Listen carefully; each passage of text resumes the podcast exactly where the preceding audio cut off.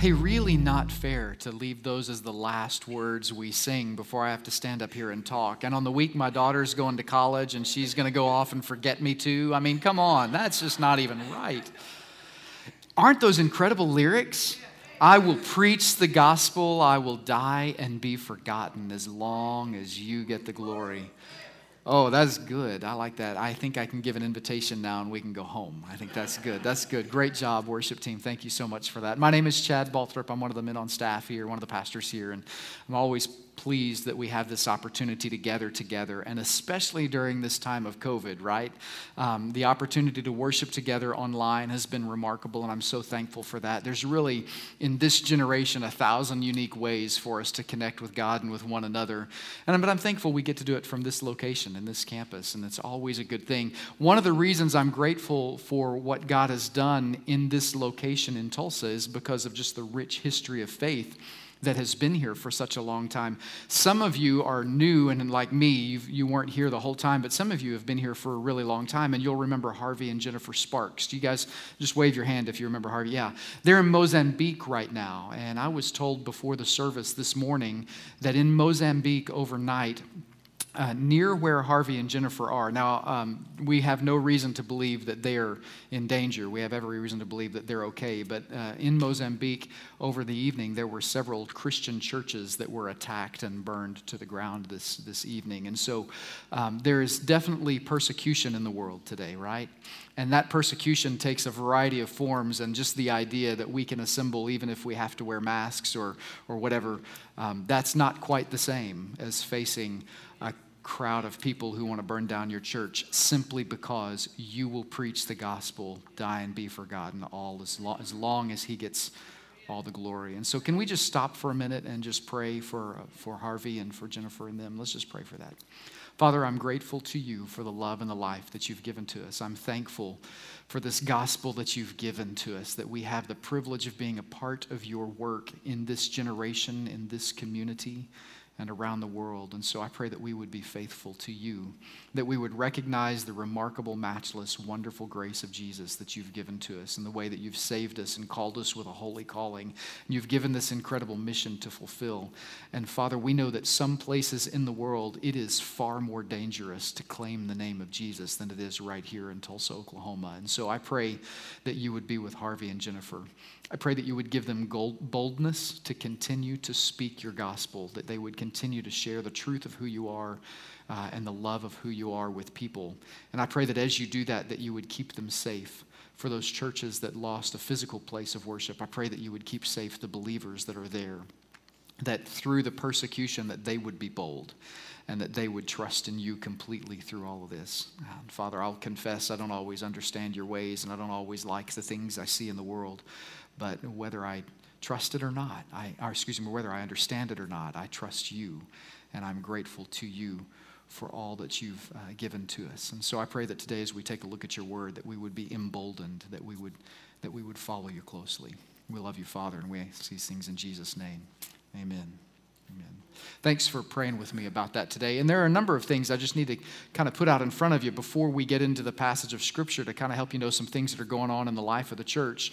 And like I said, our church has a, a rich history of faith. Men like Harvey Sparks, who are out on the mission field still sharing the gospel. And there are men and women who are in this room. Rachel was one of them. I see Jerry and Caitlin are back, and that's great. And uh, are several others who have been out on mission, and, and I'm grateful for those who have done that. And it's just interesting to see the work that God has done through the people of this church, and He continues to do that.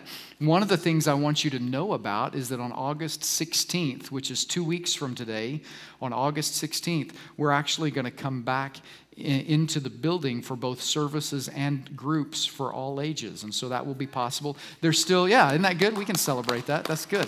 That's a great thing.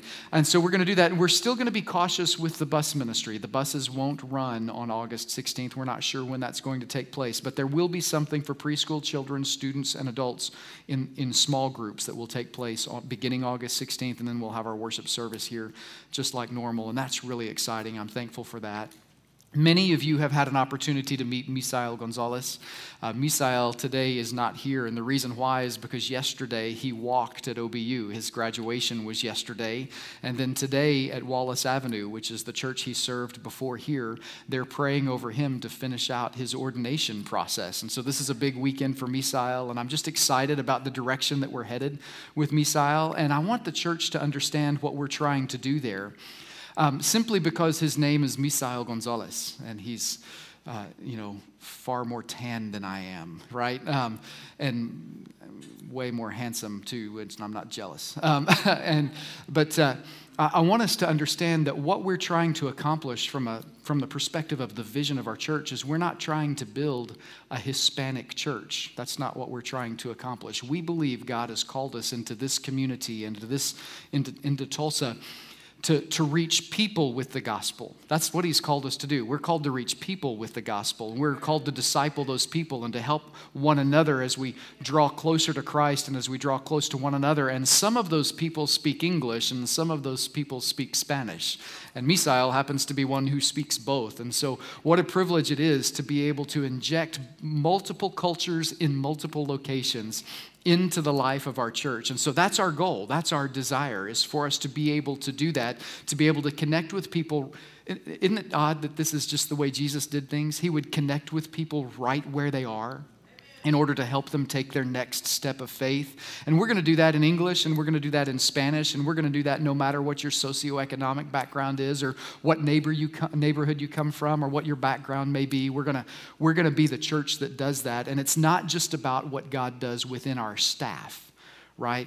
It's what God does within us as His staff, right? We, the church, the people of His church, are His staff to go out into the world on mission and to carry the gospel wherever we go and to do that. And so I'm excited about Misael being here. And on August 23rd, God really has assembled an incredible team here to, to lead out and to serve the ministries of our church. And on August 23rd, the, the message that day is going to focus on the vision and the leadership direction of our church. And so there's several people I'll introduce you to, and there's several kind of the strategy and structure of who we are, and then most importantly, the why behind what we do as, it, as it's founded in Scripture. And so that'll all be on August 23rd that you'll see all of that. And like I said, I'm so thankful for this community of believers and what God has done here because there's such a rich history and legacy of faith and legacy of faithfulness. And we have the opportunity today in this generation, you and I, us together, we have an opportunity to build on that legacy of faith so that someday somebody looks back and goes, Man, I'm really, I don't know, I don't know, may not, may not know all their names, but I sure am glad those people were here sharing the gospel, drawing people closer to the Heavenly Father, raising him up, up high and praising Him. And so I'm, I'm grateful that we get to be a part of that. And as part of that, I get to tell you about someone who is new to our staff who is going to be specifically focused as our group's pastor, our group's minister here on the Calvary campus. And he's someone you already know and love. It's Mr. Jonathan Watts. Have you met Jonathan? Yeah. So, and Emily is right there, and I'm so thankful for Jonathan and Emily. For the past 10 weeks, it's been remarkable to see what God has done in the life of this community. And, and what I mean by that is on Thursday nights, for the past 10 weeks, we've been giving out boxes of food and dairy products and sweating to death. It's awesome. Um, and it's been amazing to see the number of people who have been influenced and impacted by that. And Jonathan has been the key leader in all of that. Jonathan, tell us how many, how many dollars have, have we given away in food and how many boxes? Do you just remember, just a ballpark off the top of your head? So we've only given away $675,000 worth of food. None of that. Yeah, isn't that awesome? Let's say thanks to God for that. That is awesome. Now, last Thursday was the last Thursday for that. We won't be doing that anymore. Um, the food that we were able to give away isn't food that we had to pay for. We were given the food and we were used as the ones to distribute that. But man, praise God for what God did through that. And thank you, Jonathan, for the way you led out in that. And as you lead, yeah, that's good. Isn't that good?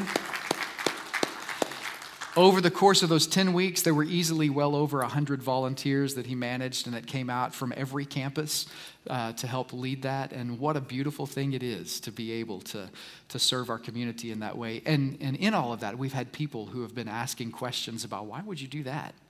why would you do that? And it just reminds me of something that my old youth pastor used to say that, you know, you ought to live your life. If you're a believer, you ought to live your life in a way that just makes people ask why. And not in that awkward, you're kind of strange uh, why, but that, hey, why? Why do you do things like that? Well, why do I do it? Well, it's an open door for the gospel because Jesus Christ died on the cross and he rose from the dead, and that's why I can be forgiven. I am. And now he's, he's saved me, he's changed me, and I'm, I'm living for him. And so, that's a, a, privilege that we get to be a part of, and I'm so thankful for that. Jonathan, I'm thankful for you and just excited about the direction that God has for us as a church. Well, go ahead and take your Bibles and turn with me to John chapter 7. That's where we're going to be today. And as we turn to John chapter 7, we'll read some, some verses there in just a minute. But as we do, um, how many of you have a brother or a sister? Anybody have a brother or a sister? Yeah, most of us have a brother or a sister. No, no brothers or sisters over there. Yeah, that's good. Um, how many of you just like to pester and tease and mess with your brother or sister? Anybody ornery like that? Yeah. Uh, my brother and I, I have one brother. His name is Chris. He's younger than I am, and he's uh, he's the tall, dark, and handsome one, and I was always the short, round, loud one, and that was that was me. And so I was I was the older one, so I was constantly constantly teasing Chris, and it's good to have a brother, isn't it? Especially one that you can tease. So I'd things when we were really young, I'd look at my little brother and I'd say, Chris, why are you so ugly? And he just gets so mad. And eventually he got smart enough that he'd say, Same reason you're so stupid. You know, we're just constantly messing with my brother. And then uh, at one point, I was about, I must have been 19 because we're about three years apart, three and a half years apart. He was 16. And uh, we were, we, uh, we went to the same church together and we'd done a Christmas program. And and so we had to load some stuff up to take back to a church on the north side of town. This was in Oklahoma City, into his truck. He had a pickup truck. I didn't. I just had a little car. And, and so, hey, Chris, could you help me get this stuff back? And he's like, yeah, but I'm not going to stay with you afterwards. I've got some other errands to run on the north side of town. I said, that's great. And he goes, well, where are we going? I told him, the Village Baptist Church in Oklahoma City. That's where we're going. We were on the far south side of Oklahoma City. And he says, well, all right. I'll follow you. You just get in your car and I'll follow you since I don't know exactly where I'm going. But don't drive like an old man. He tells me that, and I'm like, All right, bring it. And so we get on the highway because the highway's right there next to the church we're on, and I take off. Boom, and I'm driving a million miles an hour, and he's just doing such a great job keeping up. And we're weaving in and out of traffic, and I was not driving like an old man. I don't know how fast we went on I 44, but there was nobody in front of us for quite some time. And then we passed this underpass or this overpass. And I happened to notice just off to the right um, are two of our friends in blue on motorcycles, just right there. And it just so happened that our exit was right there. And so we zip past them, and as soon as I zip past, oh, I want to get off. And so I get over, and they, I see them, you know, start their bikes up and they're running, and they pull in behind my brother because he was behind me. And I caught the green light when we came off the exit, and I, so I turned right, and he caught the red light. So he stopped at the red light, and both of the, and I pulled around into an office park where I could see what was going on, and um, the other motorcycle officer did his job well. He kept going, trying to find me, but I was in the office park where I had parked, and my little brother, he got busted. he got the ticket. It was awesome. And, that, and my mom and dad didn't know that story until I told that story in another sermon that I preached uh, years and years later because I paid his ticket for him. I felt guilty. But you've had those moments with your brothers and sisters where you're like, okay, what is going on? You are such a jerk. What, you know, mom, I'm the favorite. Mom likes me better than you. You were adopted or whatever. You know, you were just constantly teasing one another. I said, You know, Chris, you look a lot like our milkman. You know, that's, I used to tease my brother like that. So stories like that always make me wonder, and maybe this is a question you should ask yourself today. What would it take? What would it take inside your own family with a relationship like that with your brother or with your sister or with your mom or dad or cousin or aunt or group? Just, just think about your family for a second. Based on your faith in Jesus Christ, what would it take? How would you have to live your life in order for you to be able to give your family a reason to believe? A reason to believe in the grace and the goodness of Jesus Christ. What would it be like? What would it look like for you to live your life in a way that would cause your family to be given a reason to believe? And here's the reason why I ask that question.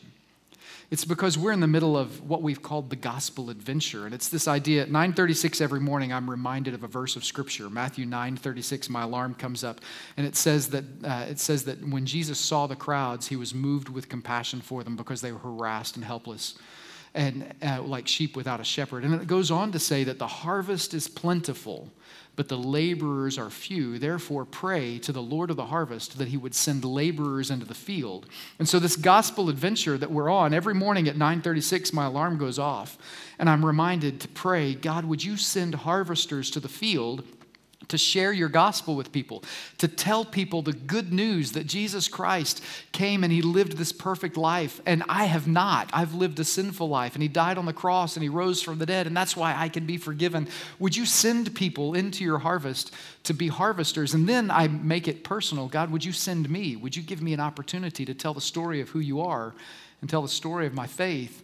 And as I'm praying through these things, and as I'm thinking about this idea that when he saw the people, he was moved with compassion for them, there was a group of people that Jesus saw that didn't necessarily see Jesus the same way everybody else did.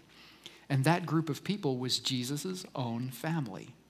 Now, we remember the story of how Jesus was born. He was born of a virgin, Virgin Mary, and then Joseph, and we celebrate that at Christmas every year. But one of the things we may not pay close attention to is the idea that after Mary and Joseph had Jesus, um, it was really, you know, Jesus was supernaturally born, but after that, they had a regular marriage, just like our marriages today, and so they went on to have other kids. So Jesus had half brothers and half sisters. And so you see that uh, half brothers and sisters like James and like Simon and like Jude. And you, so you see that throughout Scripture. And one of the unique things you see about who Jesus is and his relationship with his brothers, and specifically with his brother James, is that his brothers, while Jesus was alive, they didn't believe that he was Messiah. I find that to be fascinating. While he believed, while he was alive, they did not believe that he was the Messiah.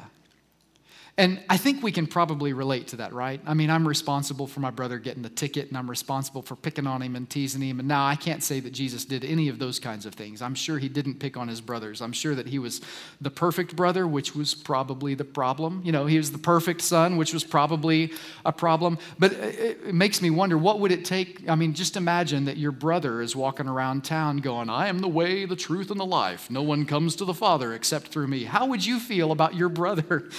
if he was doing that, I can I just got to imagine that that's the way Jesus' family felt in those moments. And so when we look at John chapter 7, verses 1 through 5, that's what we're going to see today. So one of our practices is in a worship service like this, we like to honor the reading of Scripture by standing. So let me invite you to stand with us as we read John chapter 7, verses 1 through 5. And, and then we're going to just talk a little bit more about the family of Jesus and what it means to be someone who gives our family a reason to believe in the grace of God. So here's John chapter 7, verses 1 through 5. It says, After this, Jesus went about in Galilee. He would not go about in Judea because the Jews were seeking to kill him. Now the Jews' feast of booths was at hand. So his brothers said to him, Leave here and go to Judea that your disciples also may see the works you are doing. For no one works in secret if he seeks to be known openly. If you do these things, show yourself to the world, for not even his brothers believed in him. This is the word of the Lord.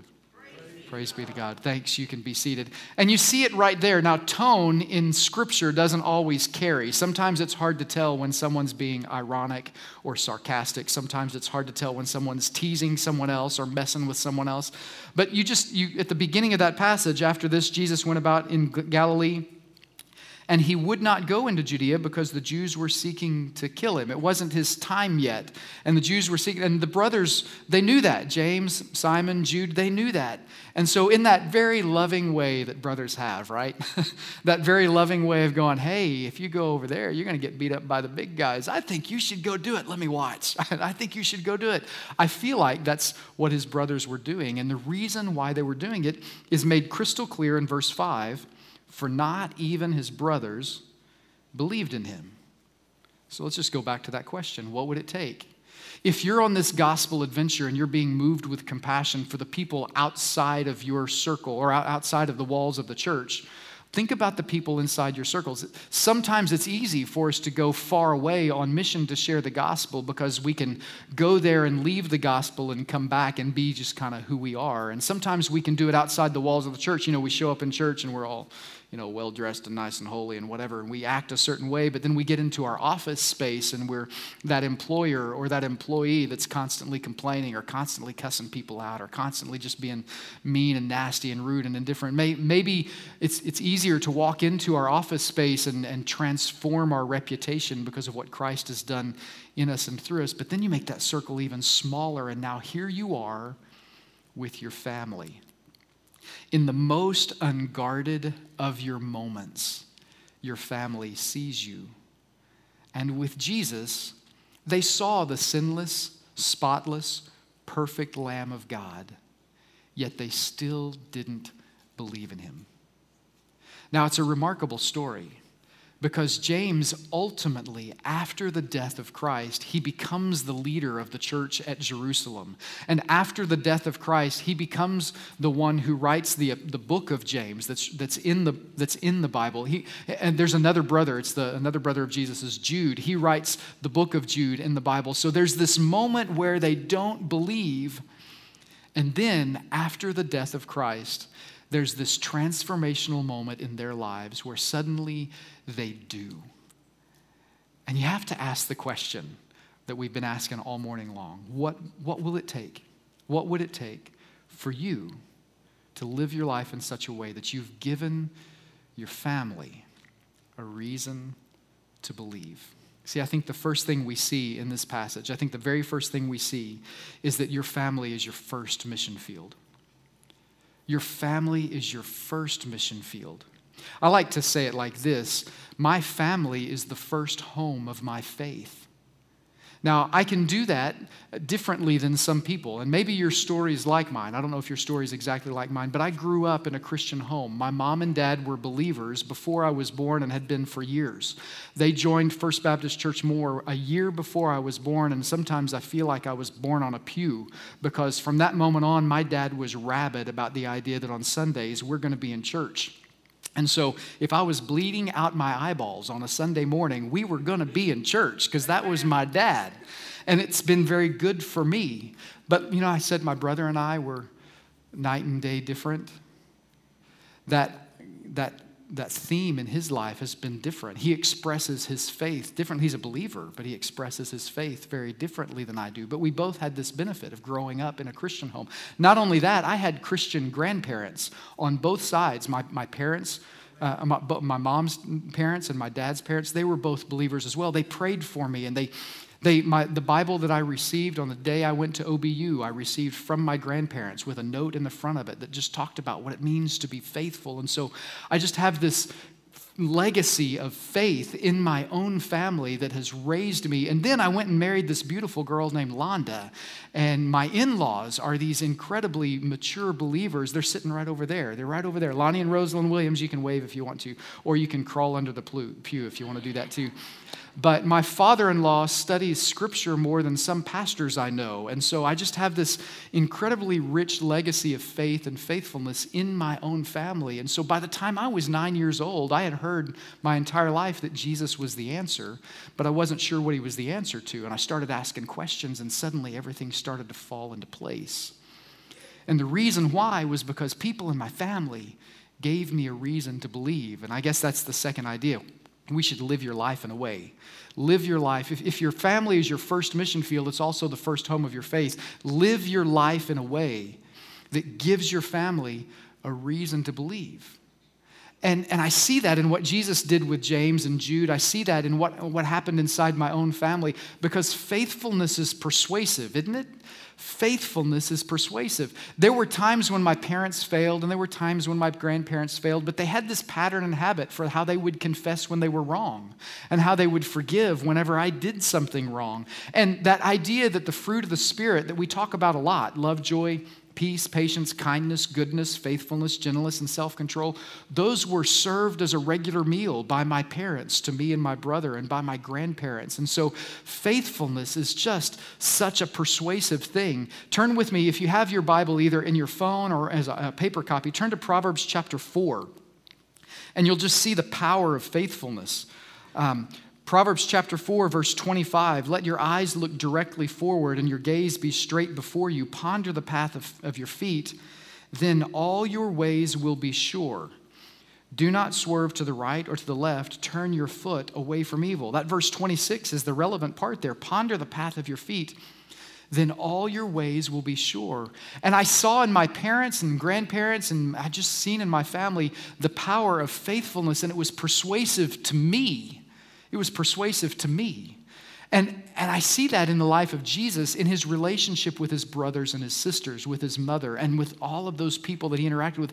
Jesus was forever faithful. He was constantly faithful, and that faithfulness was persuasive, even though during his life they didn't believe. But come to the end of his life, and something changes, and we'll talk about that in just a minute. And so I guess out of that, I would just have to ask the question Are you being faithful? Are you one thing at home and another thing in public? Are you one thing at home and another, and another thing at church? Is the language you use and the way you act, how's your level of pettiness, right? How's your level of pettiness? How's your level of complaining? How's your level of anger? How's your level of addiction? How's your level of rest? What does your family see when they see your faith? See, because all of those inconsistencies that we have inside of our lives, God, God covers each one of those through His forgiveness. But as family, we have to work at that, don't we? We have to work to forgive one another. We have to work to overcome. So we don't have to work for our salvation. We don't have to work for our faith. But in order to live our lives in a way that's trustworthy, in a way that's faithful, that would cause our family to go, hmm, I wonder why they're living like that in order for us to do that, there's some things about Scripture that ought to be just true for who we say we are as followers of Christ. That's the next idea that faithfulness is persuasive, but humility is compelling. Humility is compelling.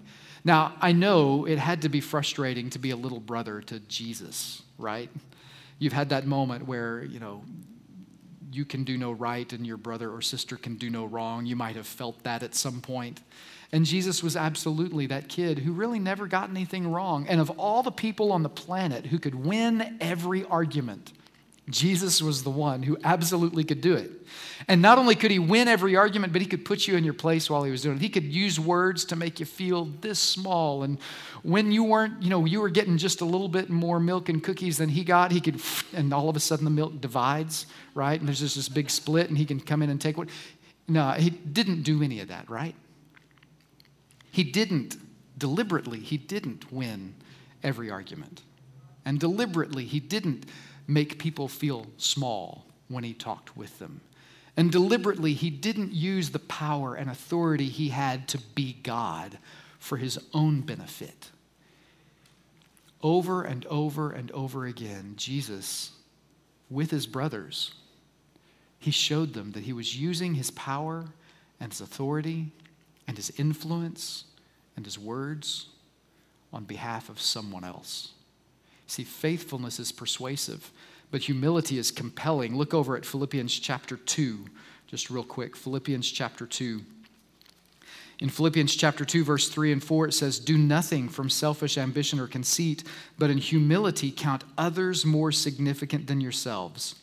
Let each of you look out not only for his own interest, but also for the interest of others. That's exactly the pattern Jesus had with his family, and it's exactly the pattern that Jesus had with me and with you. He absolutely could have stood up at any moment and claimed his power and authority. He absolutely could have declared how right and how righteous he was compared to me or you. Yet in his earthly moments, he spent his time teaching us how to love one another, showing us the value of confession and forgiveness, and helping us see that he came to seek and save the lost And I'm one of those lost. And I'm so grateful that he did. Verse uh, 14 and 15, watch this. This was one of the effects of the way Jesus would live his life in humility with people. It says, Do all things without grumbling or disputing, that you may be blameless and innocent children of God, without blemish in the midst of a crooked and twisted generation, among whom you shine as lights in the world, holding fast to the word of life, so that in the day of Christ I may be proud that I did not run in vain or labor in vain. You see, that's the way Christ lived his life in front of his brothers. And I think Paul in Philippians is challenging us to that same kind of faithfulness. And you know what? While Jesus was alive, his, his brothers just didn't believe him. They would tease him.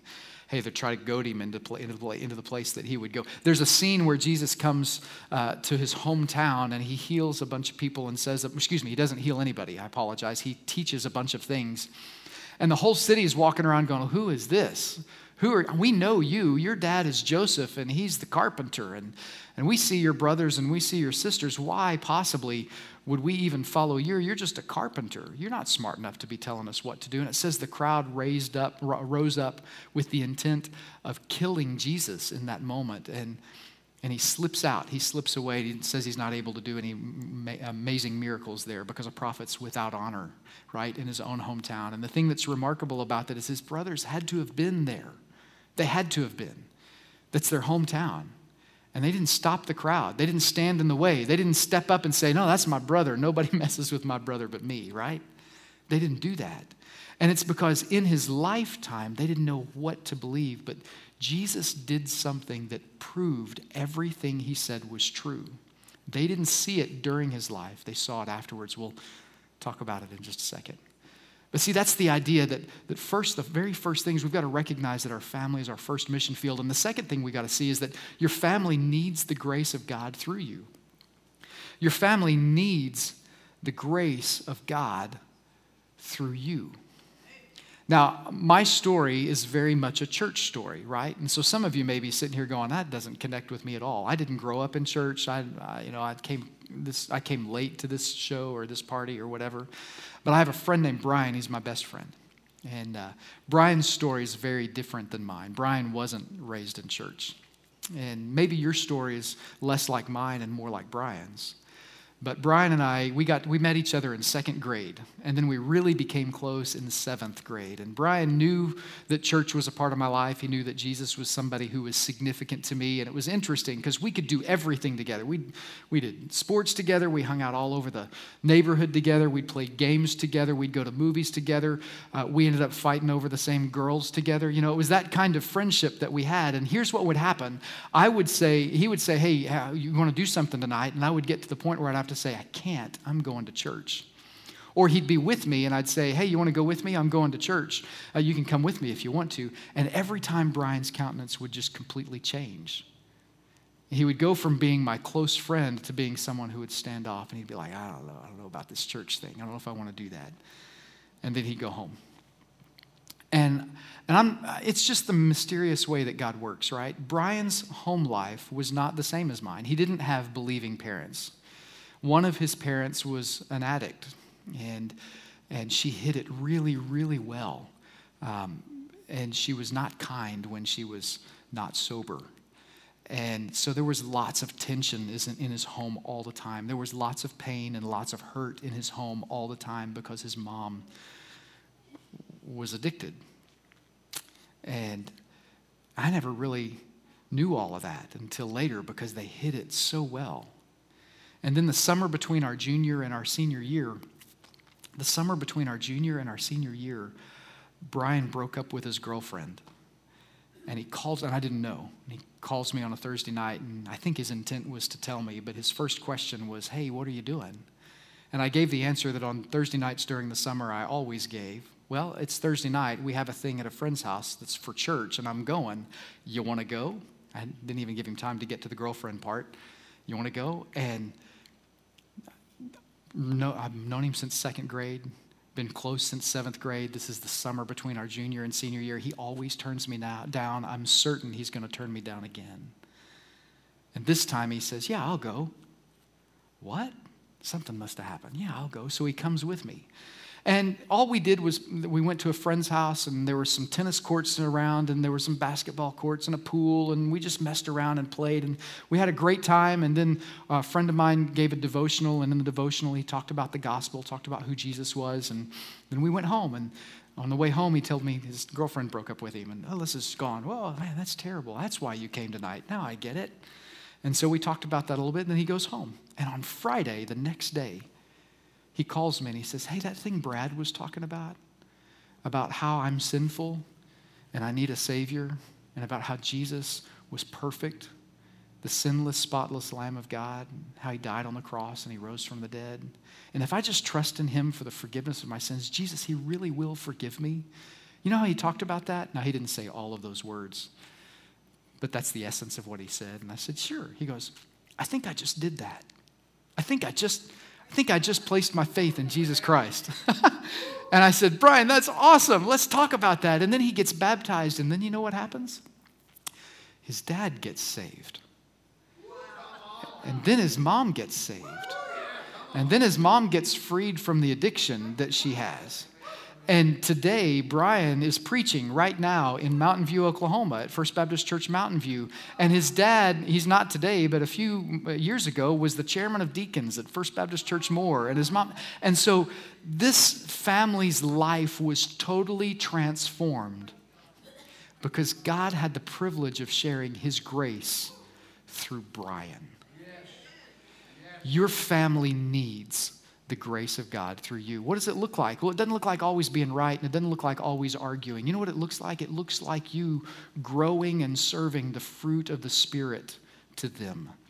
It looks like you being faithful. It looks like you being humble. It looks like you doing your best to submit your will to the will of God. Jesus said over and over again, I only do the things I see my Father see, and I only say the things my Father says. It looks like you trying to live your life that way.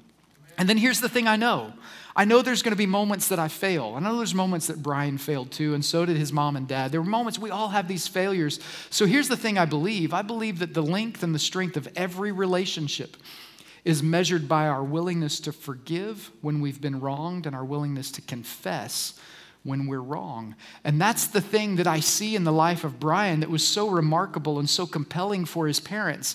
Instead of being that teenage brat who is constantly complaining and constantly arguing with his mom and dad, he became someone who would confess to them when he was wrong and ask for their forgiveness. And then he would begin to forgive them of the wrongs that they had done to him.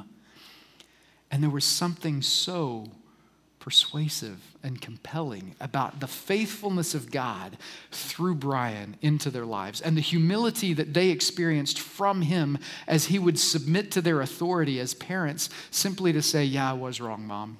Please forgive me. And in that moment when his mom fell off the wagon again, for him to treat her with kindness and tenderness and to forgive her in that moment. The length of every relationship you will ever have is measured by your willingness to confess when you're wrong and to forgive when you've been wronged. And here's the last thing that I want us to see today. This is the most important. Jesus had these siblings, these brothers and sisters that struggled to believe, and I'm sure you do too. When it comes time for us to share the gospel, how do we do that? Well, we give people a reason to believe because of the fruit of the Spirit coming out of us, because of the faithfulness that Jesus has empowered us to, because of the humility He's given us. But here's the moment. Here's the moment when James went, Wow, that's my brother.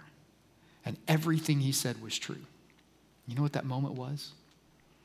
It was when Jesus rose from the dead. Because, you know, if your brother walks around saying a bunch of crazy things and doing a bunch of crazy deeds, and then all of a sudden he dies, you think, oh, story's over. Don't have to deal with my crazy brother again. But when your brother comes back from the dead, I think I'm probably going to follow my brother now. He said he was going to do it. I think I'll probably, I think I'll follow him now. You see, here's the thing that James and Jude all the, all the half brothers and sisters of Jesus had to do. Here's the thing they had to do they had to confront the truth of the resurrection. That's what you need to do. You know, your family is never going to change. It's never going to change until you confront the truth of the resurrection. Our community is never going to change until we as a people, as individuals, confront the truth of the resurrection. You know, in James, in the book of James, James is the one who says faith without works is dead. James was very much a man of action. He was the one who wanted us to move. He would say, it's one of my favorite verses in Scripture, especially from the Old King James. He said, Therefore, lay aside all filthiness. In the Old King James, he says, and superfluity of naughtiness and receive with meekness the implanted word which is able to save your souls. To say it more clearly, therefore, say, therefore lay aside all filthiness and overflow of wickedness and receive with meekness the implanted word which is able to save your souls. Have you received the implanted word of Jesus Christ? Have you responded to the truth of the resurrection I want to show you one passage of scripture that I just find to be a remarkable end to this story of, this, of the relationship of Jesus and James. It's 1 Corinthians. It's going to be up on the screen. And here's what it says It says, For I delivered to you as of first importance what I also received that Christ died for our sins in accordance with the scriptures, that he was buried, that he was raised on the third day in accordance with the scriptures, and that he appeared to Cephas, then to the twelve. Then he appeared to more than 500 brothers at one time, most of whom are still alive, though some have fallen asleep. Then he appeared to James. Jesus gave his brothers a reason to believe, and then he proved it when he rose from the dead. Jesus has given you a reason to believe. The fact that you're in this room this morning is evidence of the power of the resurrection of Jesus Christ.